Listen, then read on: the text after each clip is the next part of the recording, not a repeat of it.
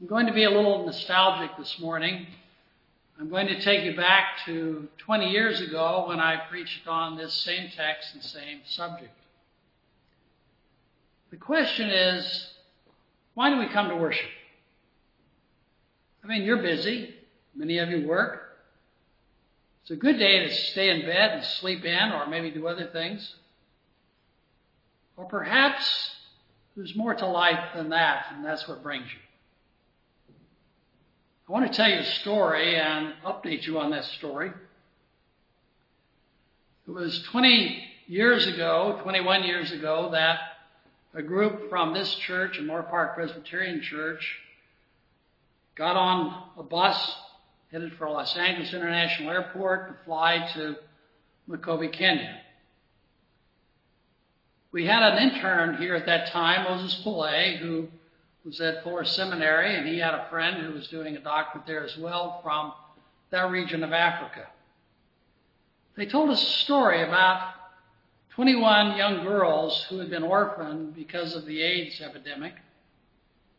They told us about a church that had struggled to put a roof on, and each time they had enough money to do it, there was a drought, and there was hunger, and so they spent their money there. And the need was to put a roof on the church and to build some type of a housing structure for these young girls. In addition, perhaps if we could, to maybe do a vacation Bible school while we were there. So we thought going to Africa would be a lot of fun. I mean, you know, you get to see the animals, and it's a long, exotic place to go to. So we got on the plane 11 hours to Amsterdam, spent the night, 8 hours to Nairobi, spent the night. then it was 10 hours to Mombasa down a road that is hard to describe.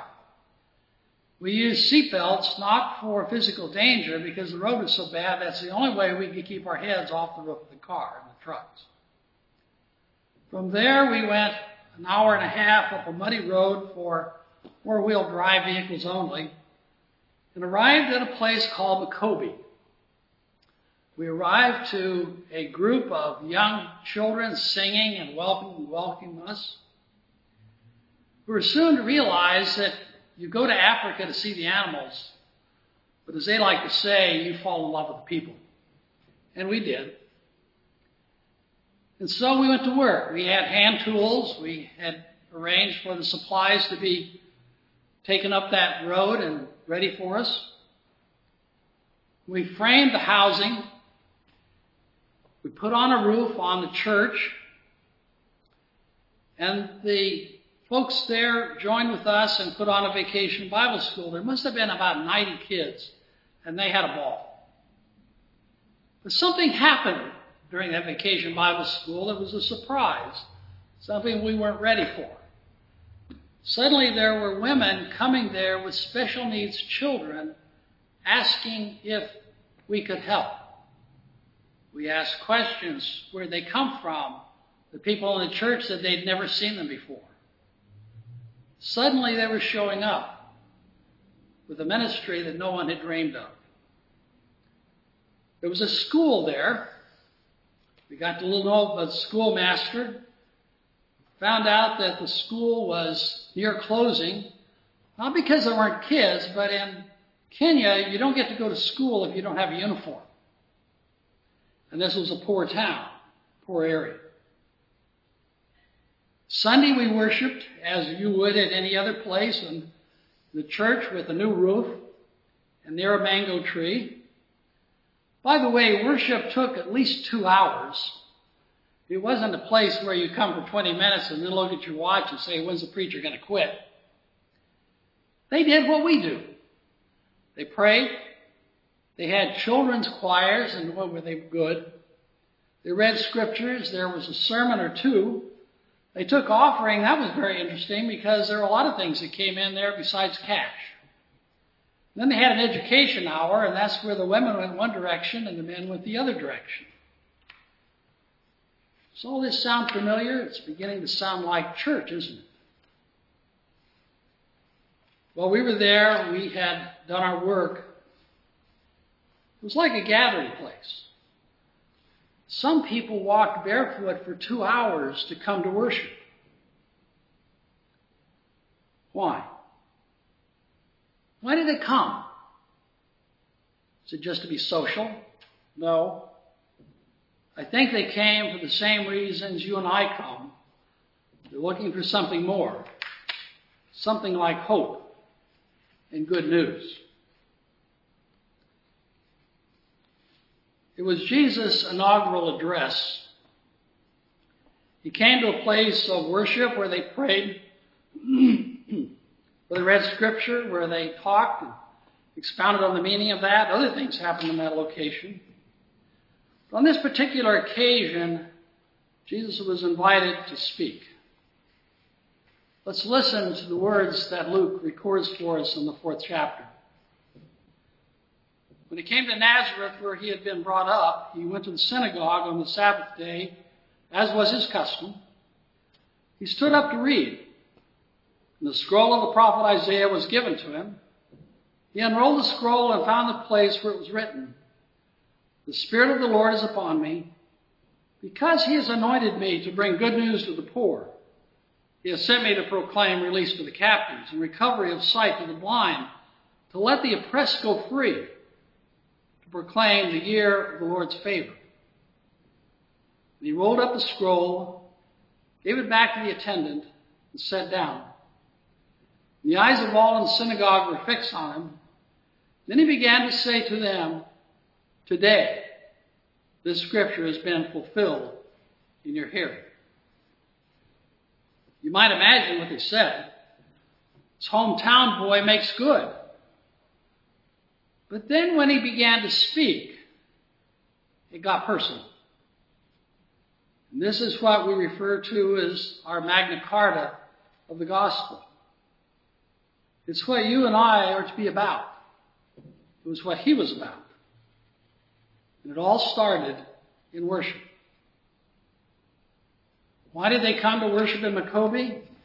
Yes, I think sometimes just because they were hungry. But I think those mothers came because they had a hope for these special needs kids, longing for wholeness, for a God who comes to care not by sacrifice. See, in the old time in Africa, they used to sacrifice young children under old trees so the spirits would heal the parents. Sounds barbaric, but it's true. So, what has happened in the 21 years since we went? Well, out of the 21 girls, three were adopted by extended family and went with them.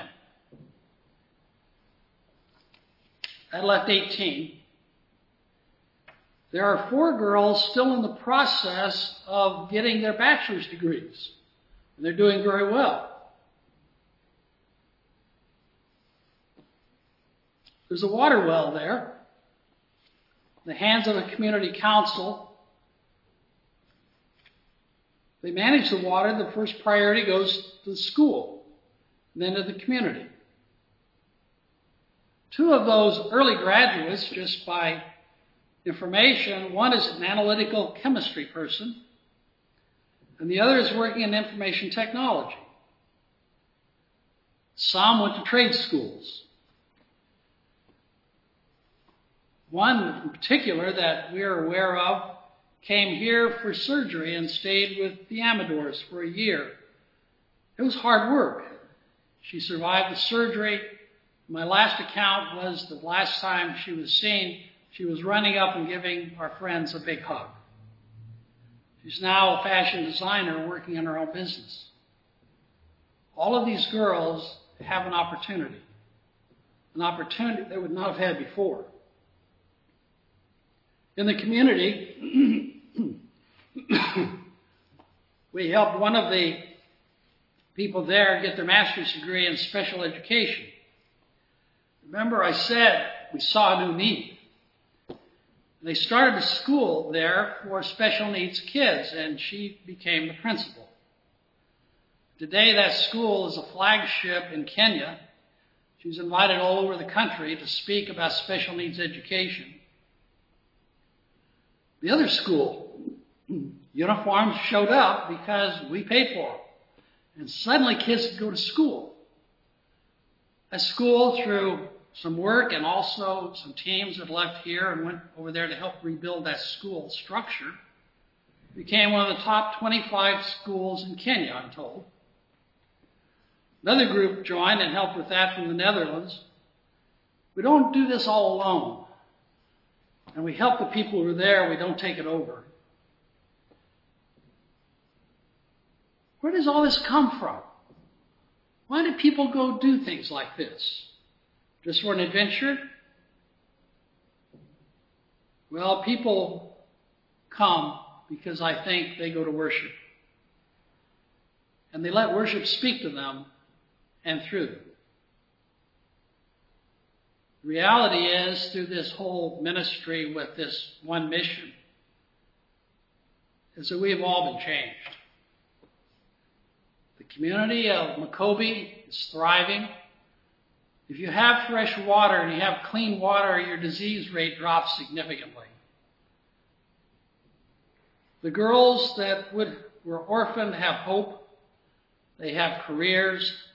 They have a place to go. They're safe. Reality is, too, that we've been changed. Those of us who have been involved in this for 21 years.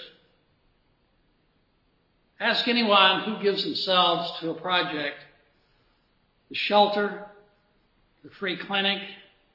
Haiti, Bob Sears has long stories to tell you what's happening there. You see, it's a reminder that the gospel is not just about you and me. It's more than I'll go to heaven when I die. Jesus spoke about it. He spoke to us as a mission. He said, The Spirit of the Lord is upon me, good news for the poor, release to the captives, recovery to sight of the blind, freedom for the oppressed. Wherever we find this, we have a call. Today we're doing some administrative things, business reports, budgets, on and on, and they're necessary because they do it there too. But let's never forget our calling. Follow this carpenter who preached, prayed, crucified, dead, buried, rose again, is with God the Father, who calls us to follow him. This is what the Word is about. This is what the ministry is about. Praise be to God.